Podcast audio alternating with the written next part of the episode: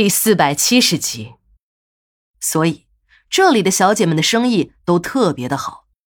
最近一段时间，自从这个十元店开业以来，对人肉团的生意冲击非常大。这里既能洗浴，还能享受，价格更是低到了白菜价。很多人要找乐子，都会首选十元店。阿军刚调试好设备，一个人便走了进来。他以为是来了生意，刚要抬头搭讪，还没看清那个人的脸时，那个人说话了：“大顾问，真的好巧啊，在这儿也能相逢，有缘呐！”这个男人轻佻的在阿军的脸上掐了一把，这时的阿军才认出来，这个人不是孙副经理吗？怎么会突然出现在这儿呢？这个家伙不是被王大富赶到村口当保安去了吗？正在他犹豫之际，孙副经理突然提高了嗓门：“妈的，臭婊子，别装了！你是记者吧？想搞我们王总，没那么容易。”你也不撒泡尿照照自己是个什么东西？不在酒店整治你是怕影响不好，是你自己乖乖配合，还是等老子费事？王总说了，你还算是个人才，只要你配合，还是可以留下的。孙副经理突如其来的一番话让阿军有些发懵了，他的大脑飞速的旋转着，难道是说自己暴露了？不可能啊！那这个孙副经理又怎么会知道自己的身份的？看样子还了解的很清楚，但不到万不得已，像阿军这样的卧底是不能随便承认自己的身份的。想到这里，阿军定了定神。孙经理，你搞错了吧？我可是兰妮的同学。阿军的意思是拉出兰妮来吓一吓这个家伙，可没有想到，没吓住不说，这个家伙反倒是来了劲儿。妈的，少拿大帽子吓唬谁！老子只听王总一个人的，别人老子不认识。看来你是不见棺材不落泪了。去，把那个小芳拉着走，给他们找个地方。孙副经理对着手下下着命令。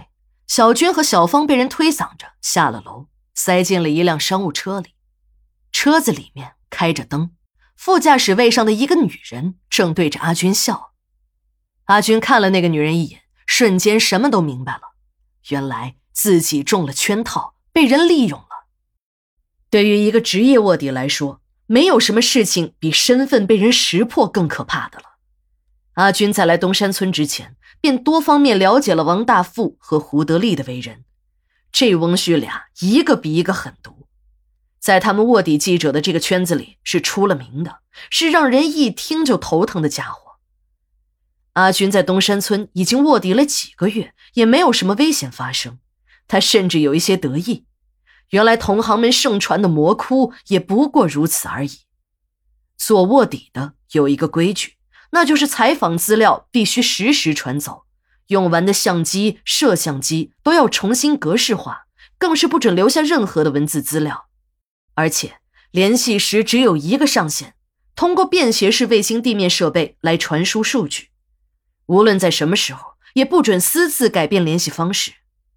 阿军的上线是尚主任，两个人已经合作了多年，从来没有出过问题。